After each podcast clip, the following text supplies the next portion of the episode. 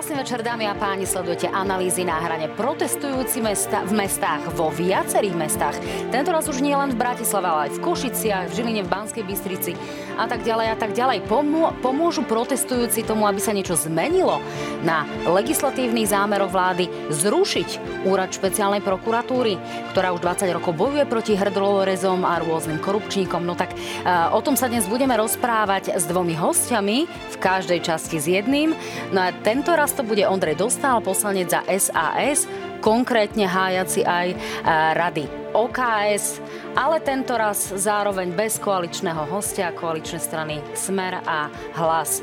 Neposlali svojho zástupcu napriek tomu, že sme ich o to žiadali prakticky od včera. Takže, pán Dostal, vítajte. Dobrý večer. Som rada, že tu ste ušli ste doslova z parlamentu.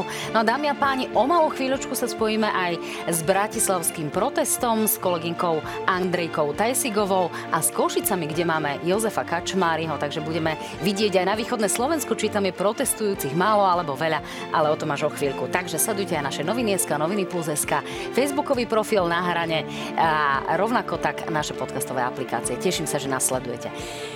Pán Dostal, v krátkosti, doslova ste odišli z parlamentu. Lákalo vás zrejme ísť na ten protest na námestie Slobody. Milím sa?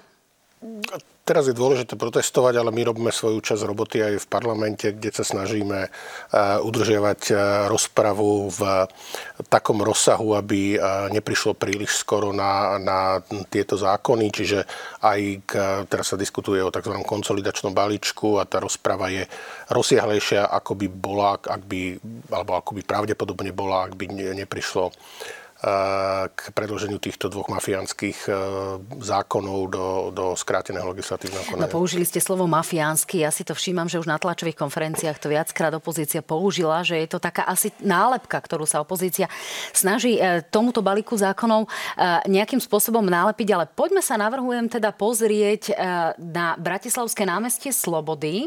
Máme tam teda kolegyňu Andrejku Tajsigovú. Ten protest sa zrejme pred malou chvíľkou začal, tak nech sa páči, Andrejka, máš slovo, ak si na linke. Pekný večer. Takto námestie pred úradom vlády už je z väčšej časti zaplnené. Ten program ešte nezačal.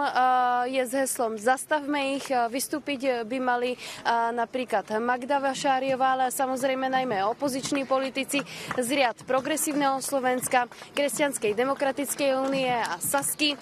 A pripojiť sa chcelo aj hnutie Slovensko Igora Matoviča, aj napriek tomu, že Igor Matovič oznámil, že sa tých protestov nebude účastniť zúčastniť, tak sa opozícia zatiaľ úplne nespojila. Zatiaľ sme tu vypočuli si heslá ako dosť bolo Fica, teraz môžete počuť, že už, je, že už ľudia tlieskajú, aby prišli rečníci na to pódium. No ako už som spomenula, to námestie je z väčšej, z väčšej čiasti zaplnené. Minulý týždeň tu boli tisícky ľudí, majú aj samozrejme transparenty, na poriadok samozrejme dohliada policia a práve program práve teraz začína.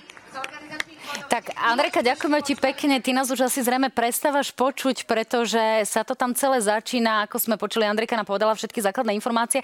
A ja už vidím, že pripravený je aj Jožo Kačmári. Takže dáme slovo do Košic. Andrejka, tebe zatiaľ ďakujeme. Možno sa nám ešte, keď sa tam budú diať nejaké dramatické udalosti, prihlásiš. Zatiaľ ďakujeme. Jožo, ahoj. Ako to vyzerá teda v tých Košiciach? Čo sa tam deje? A počujem a vidím, že sa tam už tlieska. Áno, dobrý večer do štúdia samozrejme našim televíznym divákom. My sa nachádzame pri vedeckej knižnici. To je taká symbolická brána, kde sa 17. novembra v roku 89 bojovalo za slobodu. A práve tu e, sa koná dnešné protestné zhromaždenie. E, možno taká dobrá správa, odľahčím to, ale v Košiciach je aj sídlo ústavného súdu a my veríme, teda chcem veriť, že sa na 100% e, nebude uvažovať aj o tejto inštitúcii, ale ako môžete vidieť, momentálne je za mnou asi vyše 300, 300 e, ľudí, ktorí sa zišli na tomto proteste. Určite sa tých ľudí bude schádzať o mnoho viac. Veď napokon, ja poprosím kameramana, aby nadvihol kameru, ak môže, aby ste videli, ako to tu vyzerá na tomto námestí. E, bude tu pravdepodobne rečniť e, asi 5 rečníkov. Všetci ľudia samozrejme sú tu kvôli jedinej veci a to rušeniu špeciálneho súdu. Ja som mimochodom v Dave stretol aj známu postavu košických protestov Jana Galika, ktorý organizoval protesty e, po uh, krutej smrti uh, Jana Kuciaka a Martiny Kušnírovej. Jan Gálik, dobrý večer. Vy ste tu dnes len ako divák, okrem toho, že tu vystupujú aj iní občianskí aktivisti. Prečo ste sa nezúčastnili a prečo takto v Dave? Dobrý večer. No, ja som prišiel podporiť, lebo si myslím, že to, čo sa deje za posledné dva mesiace v tejto krajine, je absolútny rozklad právneho štátu a myslím si, že je dôležité, aby bolo počuť, že to ľuďom nie je jedno. Dnešné zhromaždenie organizujú politické strany opozície. Ja som veľmi rád, že sa dokázali spojiť, zahodiť nejaké rozdiely a bojovať proti tomu, čo tu momentálne tá vláda stvára. Akú atmosféru e, vnímate z tohto davu? Pretože tých ľudí sa zhromažuje e, e, čím ďalej, tým viac, keď to porovnáte s tými protestami, ktoré ste organizovali vy. No ja som veľmi rád, že tu vidím naozaj tisíce ľudí a to je dôkaz toho, že tým ľuďom skutočne záleží na tom, kam táto krajina smeruje, že sa to ľuďom nepáči, že citlivo vnímajú to, čo sa deje. Takže ja som, ja som veľmi rád z tej účasti. Veď napokon môžu diváci počuť aj tieto pokriky? Ja ďakujem nášmu hostovi Janovi Galíkovi. Tu za mnou práve môžete počuť silné pokriky. Postupne na toto námestie ku vedeckej knižnici v Košiciach prichádzajú ďalší a ďalší protestujúci. No a my zostávame priamo tu na mieste a budeme monitorovať situáciu aj ďalej. Jozef, ďakujem ti veľmi pekne. My sme sa rozprávali 15 minút pred tým protestom, že tam bolo naozaj niekoľko desiatok ľudí, vyzeralo to na nejakých približne 250, teraz sa zdá, že sú tam naozaj tisíce. Mimochodom do Košic zrejme Zrušenie úradu špeciálnej prokuratúry predsa len poputuje, opozícia už avizuje podanie na ústavný súd, takže sa tam tohto návrhu dočká. Ďakujeme ti veľmi pekne do Košic, pozdravujeme. E, pán Dostal, keď vidíte tieto zábery, e, čo to znamená? Aký je toto odkaz možno pre predstaviteľov vlády, ktorí e, zamýšľajú teda zrušiť úrad špeciálnej prokuratúry? Je to nejaký odkaz, ktorý si niekto vezme k srdcu, alebo to je jeden bežný deň, ktorý uplynie a úrad špeciálnej prokuratúry skončí. Nepochybujem o tom, že vláda koalícia sa bude snažiť ignorovať eh, hlas občianskej verejnosti, ale tieto protesty sú silným odkazom občianskej verejnosti, že ľuďom nie je jedno, čo sa deje so spravodlivosťou v našej krajine a že vnímajú to, čo robí vládna koalícia ako brutálny útok na právny štát, brutálny útok na spravodlivosť, snahu zabezpečiť beztrestnosť ľuďom, ktorí páchali korupčné a iné trestné činy za vlád Smeru, boli trestne stíhaní v predchádzajúcom období a teraz to má skončiť. Smer sa vrátil k moci, tak sa snaží urobiť expresne rýchlo úplne všetko preto, aby aby zastavil tie trestné stíhania a, a zabezpečil beztrestnosť ich ľuďom, tak ako to bolo za celé obdobie vlád Smeru. A teda, aby som nebol nespravodlivý, nielen Smer, ale aj hlas Petra Pellegriniho a Slovenská národná strana. Tak e, Smer a hlas majú svoje argumenty, prečo podporujú tento návrh. Mimo iného aj Peter Pellegrini dokonca hovoril o e, začlenení úradu špeciálnej prokuratúry ako možno nejakej tretej sekcie ešte aj v predvolebnom štúdiu. Čiže tento zámer nie je nový. Ja tu tak trošku budem musieť suplovať dnes e, koaličných predstaviteľov, keďže tú koalíciu nemáme. Ale ak to sa vrátime... Uh, ďakujem pekne. Ak sa ale vrátime na tie námestia, boli ste prekvapení, koľko ľudí ste tam videli? Alebo, alebo nie? Alebo ste čakali, že ich tam bude viac? My o chvíľku uvidíme, ako to vyzerá v Žiline a v Bystrici, ale Predpokladám, že ľudia ešte prichádzajú, tak uvidíme, koľko ľudí príde. Ja som bol veľmi milo prekvapený minulý týždeň, keď e, ten protest bol zvolaný zo dňa na deň a aj vnútri sme diskutovali, že či je to dobre tak narýchlo robiť, lebo veď ľudia to ani nezaregistrujú a vtedy bol ten meeting iba v Bratislave a prišlo tam veľa ľudí tak e, ja dúfam, že ten záujem občianskej verejnosti bude pokračovať aj v dnešný deň a, a určite to bude potrebné aj, aj v budúcnosti, lebo toto asi nie je posledný deň, keď sa Eh, rozhoduje o eh, týchto mafiánskych návrhoch zákonov. Na druhej strane koalícia argumentuje tým, že veď voliči chceli eh, to, čo sme hlásali vo voľbách, volili nás, vedeli, čo ideme urobiť, prečo to prekvapenie, veď o týchto zámeroch napokon sme mali takmer každý týždeň tlačovú konferenciu. Smeru dokonca aj s rôznymi typmi nahrávok, rôznym spôsobom prezentovaných. Čiže je toto prekvapujúce a teraz navyše čakať niečo, niečo iné? Volať ľudí do ulic, keď sme tu mali e, voľby? ktoré boli legitimné? Nikto nespochybňuje legitimitu volieb. Legitimitu volieb sa snažil spochybniť smer ešte pred ich konaním, bez toho by mal na to akékoľvek dôkazy, ale to bola jeho politika, že spochybňoval všetko. A oni samozrejme môžu rozhodnúť, majú, majú väčšinu, my máme právo to kritizovať, občania majú právo protestovať e, proti tomu, čo sa deje. Smer pred voľbami nehovoril o tom, že ide zrušiť špeciálnu prokuratúru, skôr sa hovorilo o tom, že sa chcú zbaviť e, Daniela Lipšica, dostať ho e, z pozície špeciálneho prokurátora, ale nie, že idú zrušiť celú inštitúciu, aj keď hlas takéto takúto možnosť e, pripúšťal. Ale samozrejme, že, že aj keď oni dopredu niečo avizovali, tak nie je v poriadku, ak svoje E, zámery realizujú protiprávnou cestou.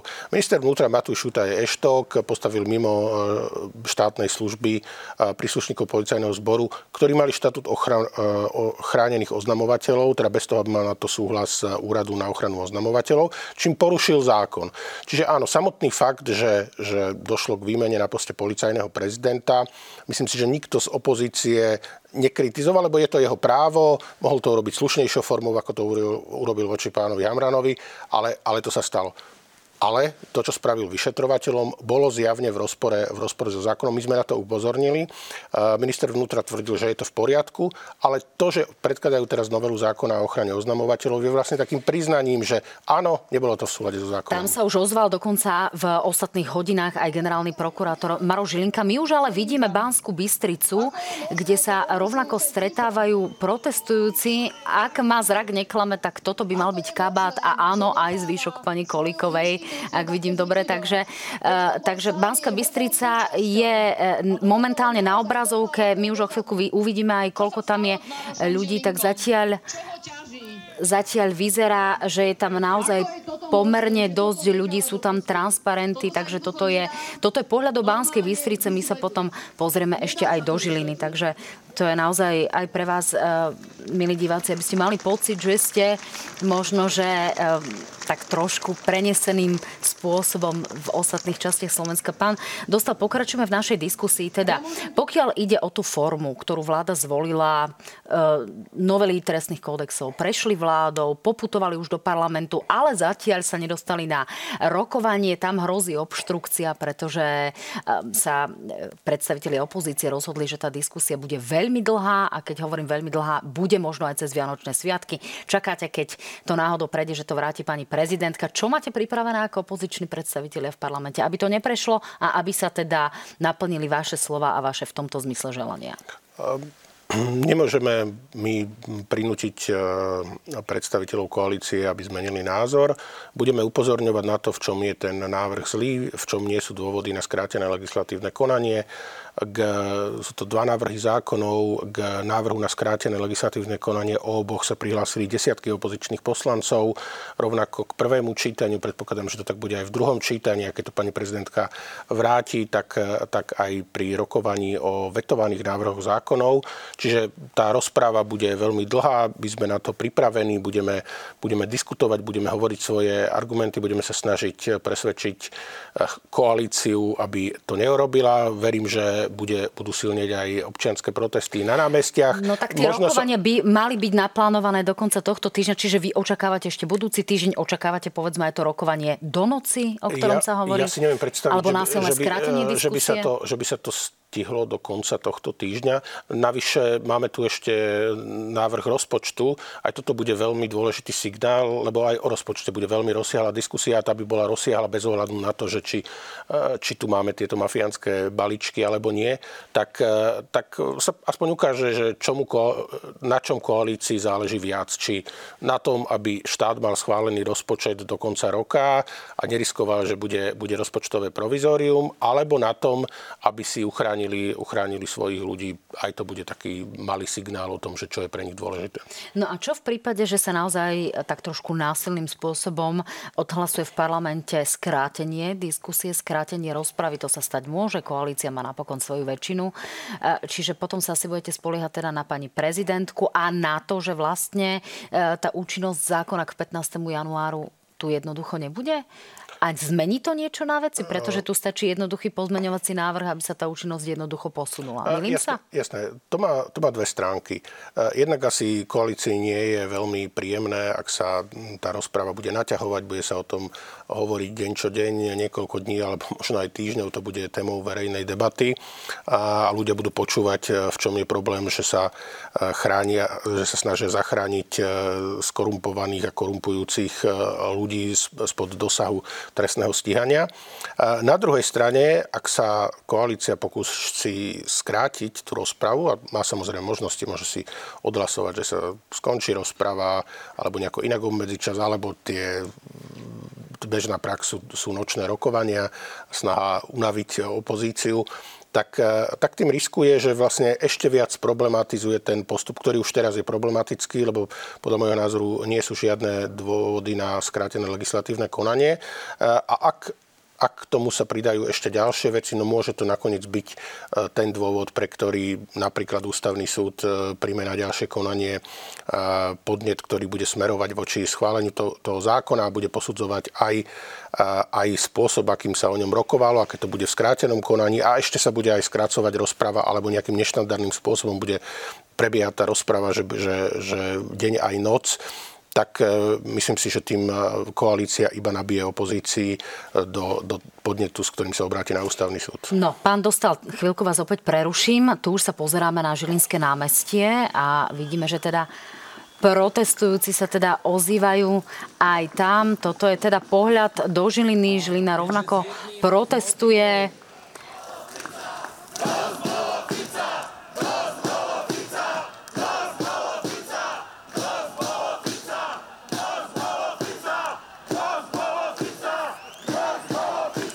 Tie, tie hesla dosť bolo Fica sa zdá sa opakujú. E, Poviem vám úprimne, že ja som celkom prekvapená, že koľko ľudí prišlo. Podľa vás ľudia vnímajú, o čom je zrušenie úradu špeciálnej prokuratúry? Pretože istá časť e, politikov sa snažila tak trošku bagatelizovať túto tému a hovoriť o tom, že ľudia tomu možno nerozumejú, možno ich viac zaujímajú iné veci, chlebové témy. Nepochybne mnohých ľudí viac zaujímajú iné veci, ale verím, že je dostatok ľudí, ktorých zaujíma aj to, či v krajine vládne spravodlivosť alebo nie. A práve špeciálna prokuratúra sa stala symbolom boja za spravodlivosť, pretože špeciálna prokuratúra, okrem toho, že stíha tie najzávažnejšie formy trestnej činnosti, vrátane organizovaného zločinu a mafie, tak stíha aj korupciu. Korupcia je, je veľmi diskutovanou témou a za vlád Smeru tu akože korupcia neexistovala. To spomíname ten známy výrok vterejšieho ministra vnútra pána Kaliňáka, že, že korupcia na najvyšších miestach neexistuje, ale to bolo spôsobené tým, že v orgánoch činných trestnom konaní pôsobila organizovaná skupina, ktorá zametala e, kauzy pod koberec a teda sa korupcia nevyšetrovala napriek tomu, že, že existovala. A až za minulého obdobia došlo k tomu, že sa policajtom, prokurátorom rozviazali ruky a práve špeciálna prokuratúra a Národná kriminálna agentúra e, stíhali korupciu aj na najvyšších, e, najvyšších miestach. A ľuďom je jasné, že keď teraz bude zrušený, zrušená špeciálna prokuratúra, že tomu bude koniec, alebo že sa to pri najmenšom výrazne, výrazne stiaží. My sa teraz prenesme pomyselne zase na tlačovú konferenciu Roberta Fica, ktorú dnes mal v Trenčine.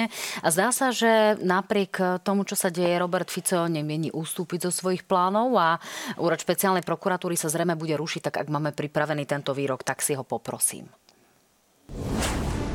To je semenište porušovania ľudských práv celý úrad e, špeciálnej e, prokuratúry. Slovenská opozícia sa rozhodla, že bude žiadať európske inštitúcie, aby vláda, naša vláda, za to, že ideme toho zločinca Lipšica dať dole s celým jeho úradom, za to, za to má byť poškodené celé Slovensko. Nech mi ukáže niekto článok Ústavy Slovenskej republiky, ktorý porušujeme návrhom na zrušenie úradu špeciálnej prokuratúry.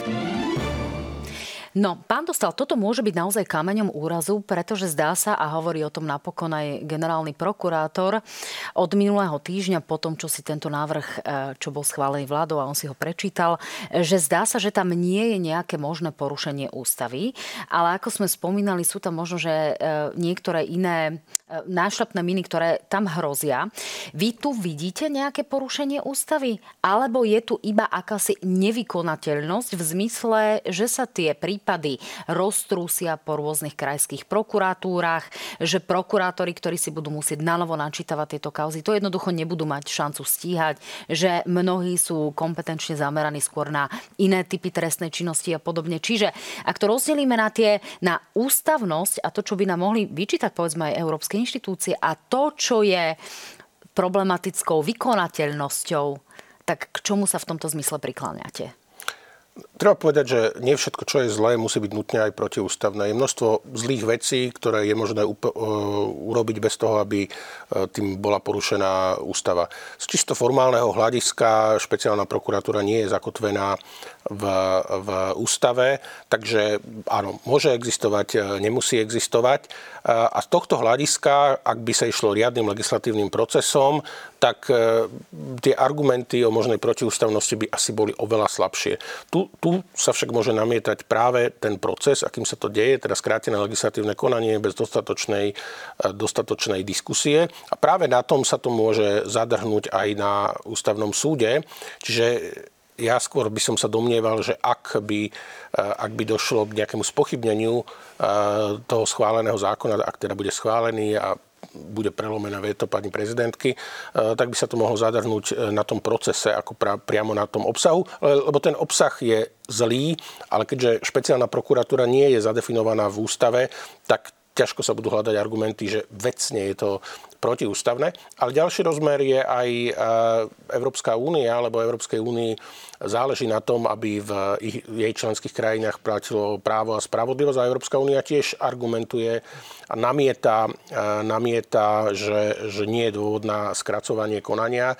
Je úplne perfidné, že, že ten návrh je odôvodňovaný tým, že Európska únia nás tlačí cez nejaké infringementy do toho, že máme zmeniť e, úpravu v trestnom zákone a zároveň tá istá Európska únia a ústavne Európskej komisie tvrdí, že, že nie, nerobte to v skrátenom konaní.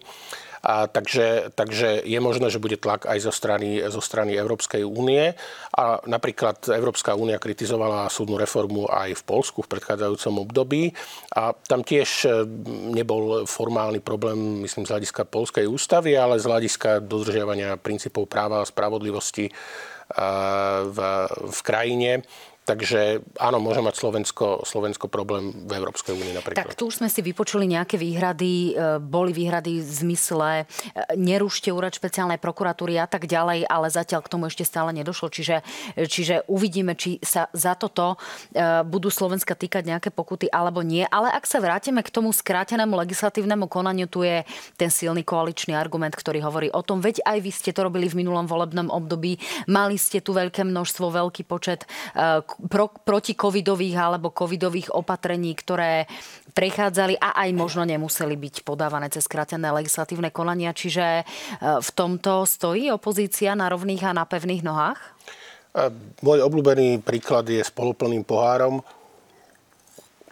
že sú skrátené konania, kde je úplne jasné, že, že nie sú dôvody a že je to účelovo, že, že nie sú na to zákonné dôvody. Sú, napríklad, sú naopak také, kde je úplne jasné, že, to, e, že, to, e, že tam dôvody sú a mnohé práve z tých covidových e, noviel zákonov boli také, že bolo úplne zjavné, všetkým bolo zjavné, že, že dôvody na skrátené sú. A potom sú také, že si viete nájsť argumenty, že ten pohár je poloplný alebo že ten pohár je poloprázdny a zdôrazňujete tú plnú alebo prázdnu časť podľa toho, či ste v koalícii alebo, alebo opozícii. Teda sú také prípady, že kde to nie je celkom jasné.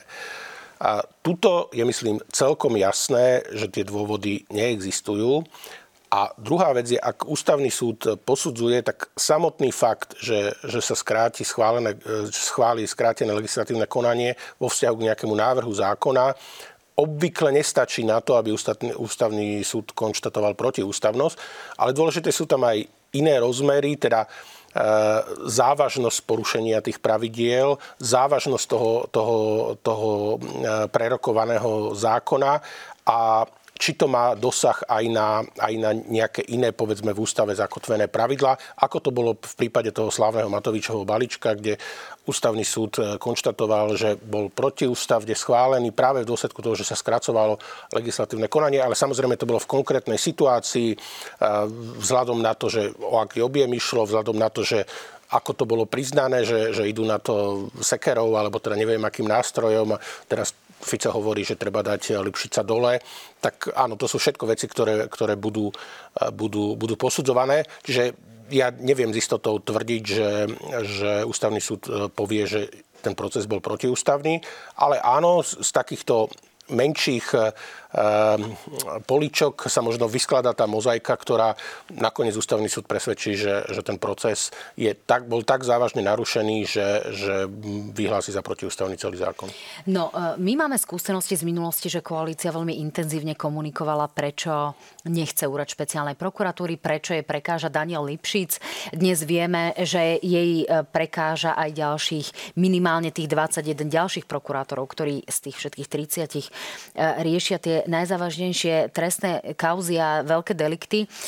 Predsa len Urobila by opozícia alebo bojovníci za úrad špeciálnej prokuratúry niečo inak, ak by mohli veci zmeniť? Pýtam sa teraz preto, lebo nastalo tu niečo ako komunikačná asymetria, že ľudia boli presviečaní dennodenne alebo týždeň čo týždeň o tom, že sa tu krivia paragrafy, že sa nejakým spôsobom bojuje proti vtedajšej opozícii a tak ďalej. A časť verejnosti tomu e, celkom uverila, čiže čo bolo potrebné robiť inak a čo by sa malo robiť inak? A o čo sa povedzme ešte opozícia pokúsi? Robert Fico je veľmi šikovný politik a e, je, jednou zo súčastí jeho šikovnosti je, že bez, je bezškrupulózny, že sa teda nezdráha použiť akékoľvek prostriedky, vrátanie klamstva, lží a manipulácií. On celý čas, celé minulé volebné obdobie krmil verejnosť e, tým, že, že dochádza k manipulácii vyšetrovaní. Nakoniec sa ukazuje, že jediná manipulácia vyšetrovania, ku ktorej došlo, boli zmanipulované nahrávky, e, ktoré e, prezentoval na svojich tlačových konferenciách, kde si účelovo vyberal nejaké výpovede, ktoré, ak sa niečo vynechalo, tak to vyznelo úplne inak, ako to bolo, ako to bolo povedané, niekedy dokonca úplne, úplne naopak. Čiže e, áno, on úspešne presvedčil svojich voličov, stačilo mu to na, na volebné víťazstvo, že sa... Na druhej strane, pán Dostal, neboli niektoré skutky nadkvalifikované, nebolo niekde možno urobené viac e, práce s nadšením ako nejakého legitimného snaženia po objektívnom potrestaní páchateľov. Nebola tá vôľa trestať a vôľa potom revanšizme väčšia ako boli možno potenciálne delikty, ktoré boli v minulosti páchané. Teraz tak naozaj veľmi opatrne našľapujem, pretože toto je taká veľmi krehká šmikľavá pôda. A ja si to nemyslím, ale keď, tak je to otázka na vyšetrovateľov, je to otázka na, na, na e, prokuratúru ja som nejakým spôsobom nezasahoval do vyšetrovania, neukoloval som, neukoloval som prokurátorov. Som presvedčený, že to nerobili ani politici, že by im povedali, tak a teraz teraz e, urobte veľkú akciu, kde vpáli tam, vpáli tam komando a zatknete niekoho. Nemyslím si, že takto fungovala špeciálna prokuratúra v uplynulom období. A napokon bol nejaký článok, alebo teda vystúpenie viacerých prokurátorov špeciálnej prokuratúry, kde hovorili o tom, že oni mali slobodu v tom, čo robili, že im ich šéf eh, Daniel Lipšic eh, ich, ich neukoloval, nehovoril im, čo môžu a čo nemôžu, ale že, že mohli slobodne si robiť svoju robotu a tak by to malo byť. Uvidíme, či to tak aj bude a dokedy to takto bude. A napokon, kde prokurátori z úradu špeciálnej prokuratúry napokon skončia. Vyzerá to, že na generálnej prokuratúre a uvidíme, či im niektoré spisy ostanú. Pán Dostal, aktuálne sa vraciate do parlamentu, alebo to už v úvodzovkách idete zabaliť, alebo idete na námestie Slobody? Budem sa musieť ešte, ešte rozhodnúť, lebo ešte mám ďalšie, ďalšie možnosti. Čiže buď pôjdem do parlamentu, alebo pôjdem na, na námestie, alebo pôjdem ešte na, na americkú, na akciu americkej ambasády, kde odovzdávajú výročné ceny za prínos k ľudským právam a občianskej spoločnosti, čo každoročne sa tomu americká ambasáda venuje, tak na jednu z týchto troch destinácií pôjdem. Tak keďže ide o americkú ambasádu, verím, že a predpokladám, že zajtra o nej určite budeme z úst rôznych politikov počuť. Pán Dostal, ďakujem pekne, že ste boli môjim hosťom. Dámy a páni, sme na konci prvej časti. V tej druhej privítame politológa Radoslava Štefančíka. Budeme rozoberať protesty a aj fungovanie alebo nefungovanie v spoločnom košiari našej opozície. Nech sa páči, buďte určite s nami.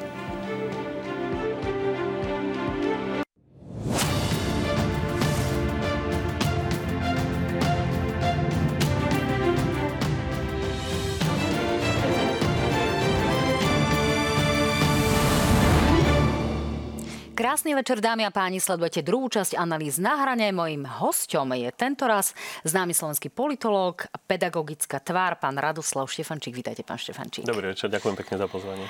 No, pred malou chvíľkou sme sa spojili s Košicami, s Bratislavou, videli sme protesty, ktoré sa dejú v Banskej Bystrici, videli sme, ako to vyzerá v Žiline. Tých ľudí je tam naozaj veľmi veľa, sú tam tisíce ľudí. O čom, sa, o čom to svedčí? Svedčí to o tom, že slovenská spoločnosť stále žije, že sa nenechá len tak zatlačiť e, do kúta, e, pretože to, čo predviedla alebo doteraz predvádza vládna koalícia, tak to je zrejme cez čiaru, to je niečo, čo e, väčšina spoločnosti neočakávala. Treba stále povedať, že Smer, napriek tomu, že vyhral voľby, tak túto stranu nepodporuje väčšina spoločnosti, ale len ten príslušný počet voličov. Keď to zoberieme percentuálne v rámci celej e, možno, tej e, časti spoločnosti, ktorá má právo voliť, tak si myslím, že ide o malú časť a ak táto malá časť chce možno, že ukradnúť alebo dokonca bagrom povaliť určité princípy právneho štátu, tak je dobré, že čas spoločnosti ukáže svoju nevôľu a je to dobrý znak, pretože slovenská spoločnosť tejto vždy tak nejako dlho trvá, pokiaľ sa e, zobudí a vždy potrebuje taký nejaký intenzívny poput a vyzerá to tak, že teraz e, ten poput získala. No táto vláda robí pomerne veľa pre seniorov. E, ja som si z tých záberov všimla, že tam bolo veľké množstvo alebo veľký počet starších tvári občanov, ktorí majú viac rokov. Boli tam aj seniory. Znamená to, že aj časť seniorov, to znamená ich voličské základne, nepočúva len na tie chlebové témy, ale aj na tieto témy, ktoré sa týkajú morálky, trestnoprávneho rozmeru a tak ďalej. Niečo, čo by možno niekto povedal, že je ťažko uchopiteľné a pochopiteľné?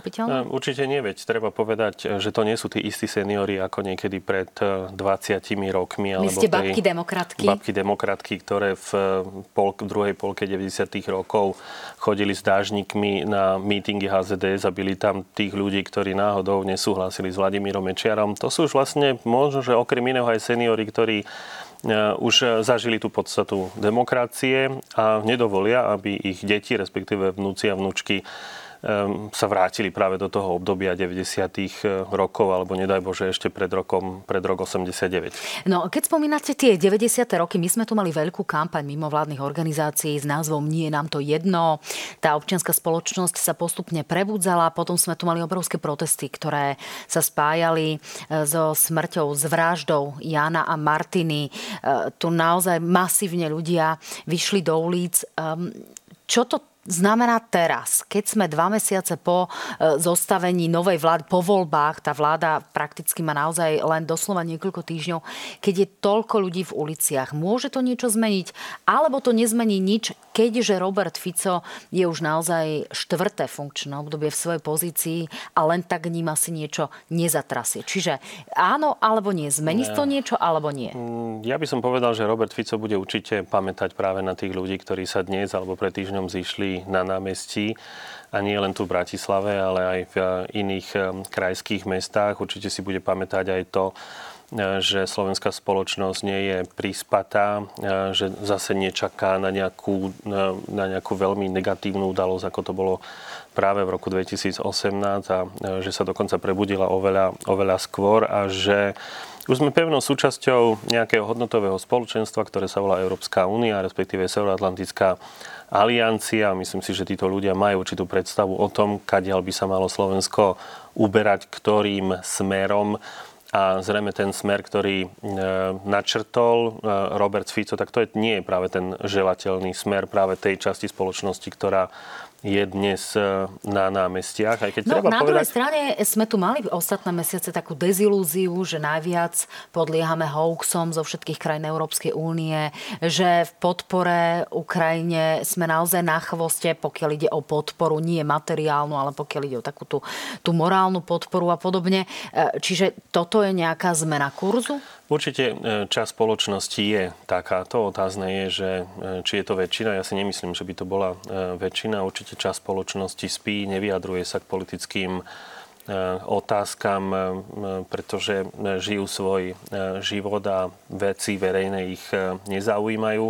Určite ten počet ľudí, ktorí verí na konšpiračné teórie alebo rozličné hoaxy, ktorá si neoveruje informácie, ktoré dostáva, posúva ich automaticky dopredu. Možno, že tá časť spoločnosti rastie, ale vyzerá to tak a podľa tých námestí, my, tie námestia mi zrejme dávajú za pravdu, že je tu určitá časť spoločnosti, ktorá má zmysel pre kritické myslenie, ktoré skutočne nie je jedno, ako bude vyzerať Slovensko na konci tohto volebného obdobia. Ale keď ste sa pýtali, že či to môže alebo nemôže ovplyvniť Roberta Fica, respektíve jeho vládu, obávam sa, že veľmi e, chladne kalkuloval práve počítal s predvianočným obdobím, pretože my dobre vieme, že teraz e, to možno, že ešte môže byť aktuálne, ale treba povedať, že Slováci slávia, oslavujú Vianoce e, vo svojom rodinnom kruhu a dá sa povedať, že niekedy sa Slovensko ako keby do, tý, do toho 6. januára, do tých troch kráľov ako keby vyplo a myslím si, že Robert Fico počíta s tým, že Slováci e, si obujú papuče, dajú si e, vaječný koniak a, a nebudú sa zaujímať o to, čo sa deje na úrade vlády. Tak, tých, čo momentálne vidíme, tak tí sa určite zaujímajú. My sme totiž teraz e, tak trošku prenesení na Bratislavské námestie Slobody. Toto sú priame zábery z námestia. Môžete ich vidieť. Ešte mi napadá taká vec, že je tu ruch, je tu rušno, ja neviem, či máme aj Andrejku Tajsigovú ešte pripravenú. Ju už nemáme, tá už naozaj veľmi poctivo bude strihať reportáž do večerných novín, ale... Prosím vás, nevzdajme to. Prosím vás, nevzdajme to. Tak uvidíme, že aká bude tá koncovka. Pán Štefančík, poďme ďalej teda diskutovať. E, spomínali ste, že to už teda zrejme nezmení toho veľa na e, rozhodnutí Roberta Fica zrušiť úrad špeciálnej prokuratúry. To odhodlanie je naozaj veľké, ale moja otázka znie, či to môže niečo zmeniť na fungovaní opozície. Vidíme, že sa tu vytvoril blok, ktorého súčasťou je Progresívne Slovensko SAS, čiastočne KDH. E, už sa ozývajú aj predstavitelia ako Modrý Mikuláš, Zorindu demokrati a tak ďalej, ľudia, ktorí chceli priznať napríklad dnešný protest. A na druhej strane tu máme Igora Matoviča. Čo sa deje v tej opozícii? E, zastrkáva sa tak ten Igor Matovič do toho kúta z pohľadu toho, toho zvyšku opozície, alebo čo sa vlastne deje? E, ja si myslím, že tu sa nedieje nič to, čo sme videli dokonca pred voľbami alebo po voľbách, že s Igorom Matovičom ako keby nikto už e, nepočítal, aj keď sa zostavala vláda, tak sa hovorilo o dvoch alternatívach, ale Igor Matovič nebol ani v jednej tejto alternatíve. Jednoducho Igor Matovič má nulový, respektíve jeho strana má nulový koaličný potenciál a vyzerá to tak, že s ním veľmi ťažko spolupracujú aj e, strany, ktoré sú v opozícii, bez ohľadu na to, že oni vlastne nemajú nejakú konkrétnu vládnu zodpovednosť v rukách ale vidia, že e, skúsenosť e, z roku 2020 až 2023 s Igorom Matovičom a jeho vládnutím nebola dobrá a nechcú sa jednoducho popáliť. E, takže toho Igora Matoviča ako keby vytláčajú, aj keď si myslím, že do určitej miery ho tak trochu budú potrebovať, lebo predsa len je, je to trojkoalícia, je to koalícia, ktorá nazbierala určitý počet hlasov vo voľbách a myslím si, že v tomto prípade, ak ide o nejakú opozičnú prácu, respektíve protest proti politike tejto vlády, tak eh, každý hlas sa bude počítať. Tak poďme sa pozrieť na tlačové konferencie pána Šimečku a opozícia a na druhej strane aj pána Matoviča, ktoré dnes zazneli. Nech sa páči. Už 30 tisíc ľudí podpísalo petíciu, ktorá žiada práve stiahnutie tých dvoch zákonov, teda novely trestného zákona a novely toho zákona o úrade na ochranu oznamovateľov. My tomu teda hovoríme promafiánsky balíček. Robert Fico už má skúsenosť s masovými protestami a ja by som mu teda doporučoval, aby to druhý raz neskúšal. Nezvažujete, že sa pridáte k týmto trom stranám? ako sa môžete, ako môžete prísť za nedelný stôl k obedu keď tam nie ste pozvaní a nemáte ani prestreté. Solík povedal, že nie, od nás tam nebude nikto a Matovič tam nebude. Jednoducho človek, ktorý tu s mafiou povalil vládu, dnes sa ide tváriť, že na námestiach bojuje proti mafii. Tak o tomto dal popoludní napokon Igor Matovič aj status, e, označil Richarda Sulika za povaľača, na, dokonca tam dal fotografie týchto tvári ako Erik Tomáš, e, Peter Žiga, Peter Pellegrini, pani Saková a podobne. E, čiže ten boj v opozícii medzi Richardom Sulíkom a Igorom Matovičom je naozaj veľmi veľký. Nie je to ale silný argument potom v prospech koalície, ktorá hovorí, no pozrite sa, ani na takejto veľkej záležitosti sa nevedia zjednotiť? Určite áno, veď nakoniec e, o Igorovi Matovičovi sa hovorí, že to je vlastne ten, ten človek, ktorý e, ako keby vdýchol život Robertovi Ficovi a celej strane Smer, však e, strana Smer bola v procese úpadku Roberta Fica. Možno, že tá politika samotná už ani veľmi nezaujímala, ale bol to Igor Matovič, ktorý ako keby dal umelé dýchanie Robertovi Ficovi a polial ho živou vodou a, a spravil to, že Robert Fico jednoducho tie voľby vyhral a myslím si, že keď ľudia budú pozerať na to, ako sa opoziční lídry hádajú, ako si nevedia prísť na slovo, ako sa prekárajú jeden s druhým, tak e, to nebude veštiť nič dobré a myslím si, že to bude iba nahrávať práve vládnym stranám. My máme pripravené aj staré zábery, kde pred Bonaparte, teda bývalým bydliskom Roberta Fica, protestoval bok po boku práve Igor Matovič s Richardom Sulikom. E, tie časy sú zrejme dávno preč. Urobila by napríklad opozícia chybu, ak by na námestie Slobody aktuálne pozvala Igora Matoviča, ak by mu dala priestor tam, e, tam nejakým spôsobom pre prehovoriť, alebo je to strach z toho, že by si v úvodzovkách e, ukradol show pre seba?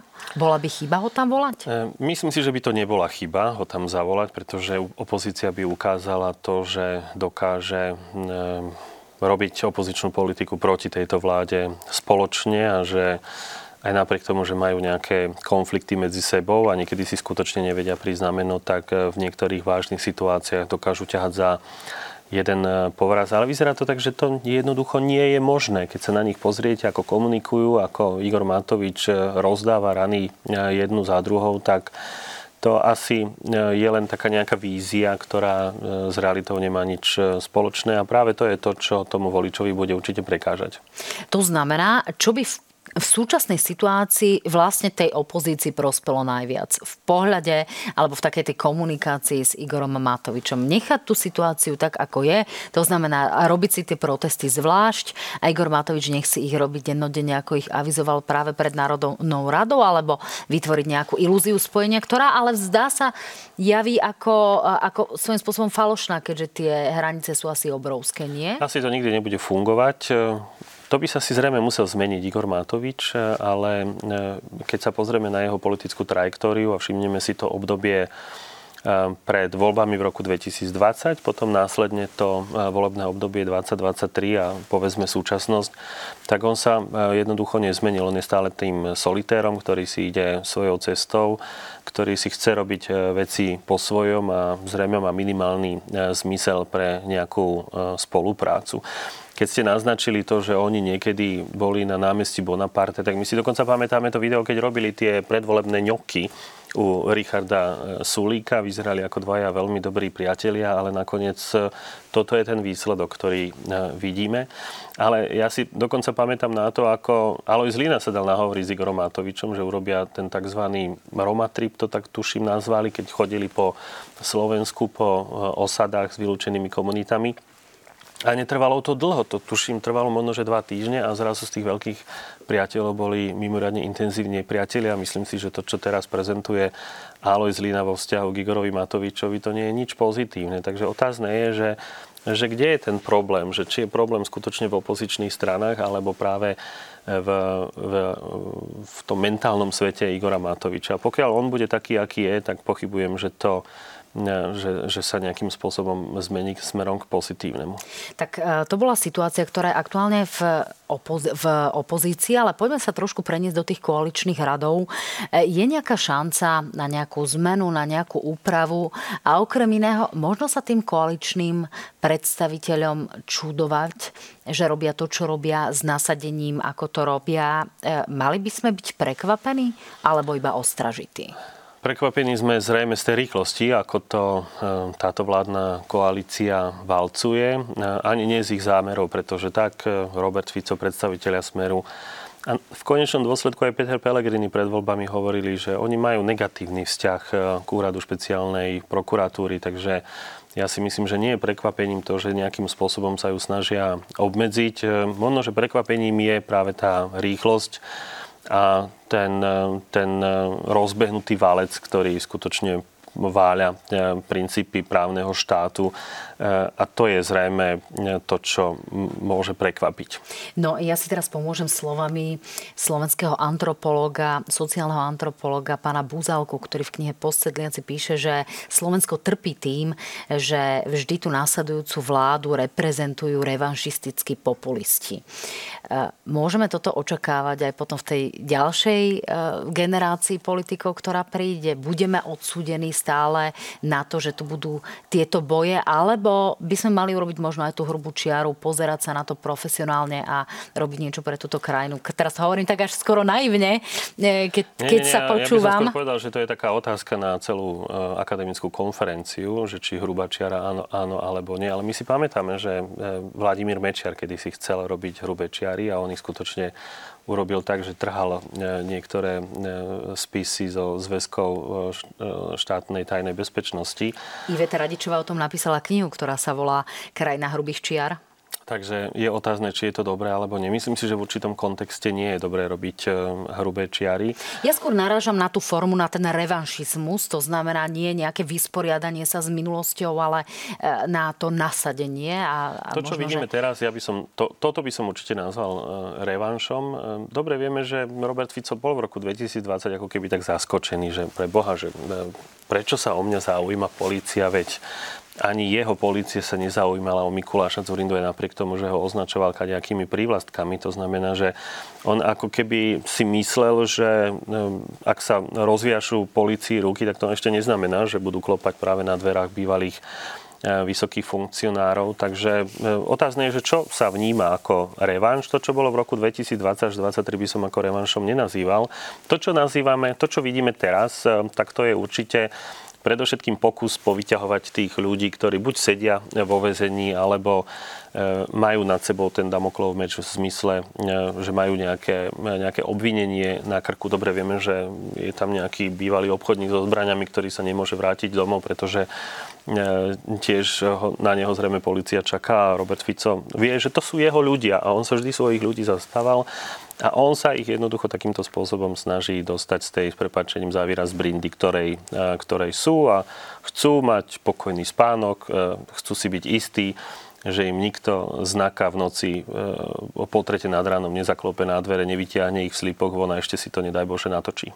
Tak, uvidíme, či sa tak bude diať, alebo nie. Úplne posledná záležitosť, máme sotva pol minútky do konca. E, čo sa bude diať podľa vás od januára. Bude to pokojnejšie obdobie. Splnil si Robert Fico to, čo si zaumienil. Hovoril dnes na tlačovej konferencii v Trenčine o tom, že my sme už predložili všetky veci, ktoré sme občanom slúbili. Čiže e, máme to najhoršie za sebou a bude to teraz už len o takom tom e, nejakom plávaní a prežití do ďalších volieb z pohľadu no, koalície? No, nechcel by som ísť prorokom, ale v každom prípade treba sa pripraviť na prezidentské voľby a na voľby do Európskeho parlamentu, takže si myslím, že tou hlavnou hviezdou bude určite Peter Pellegrini, ktorý bude pravdepodobne najvyšším, alebo teda najdôležitejším kandidátom e, z nielen hlasu, ale možno, že celej vládnej koalície, takže si myslím, že budú tak viac hamovať e, ako banovať. Tak vám ďakujem veľmi pekne. Určite si vás aj k prezidentským a eurovoľbám potom pozveme. Pán Štefančík, ďakujem pekne, že ste boli mojim hostom. Ďakujem pekne. Dámy a páni, ďakujem pekne, že ste nás sledovali. Ak máte záujem, sledujte aj reprízu a vo štvrtok sa teším v náhrane. Pekný večer, majte sa fajn.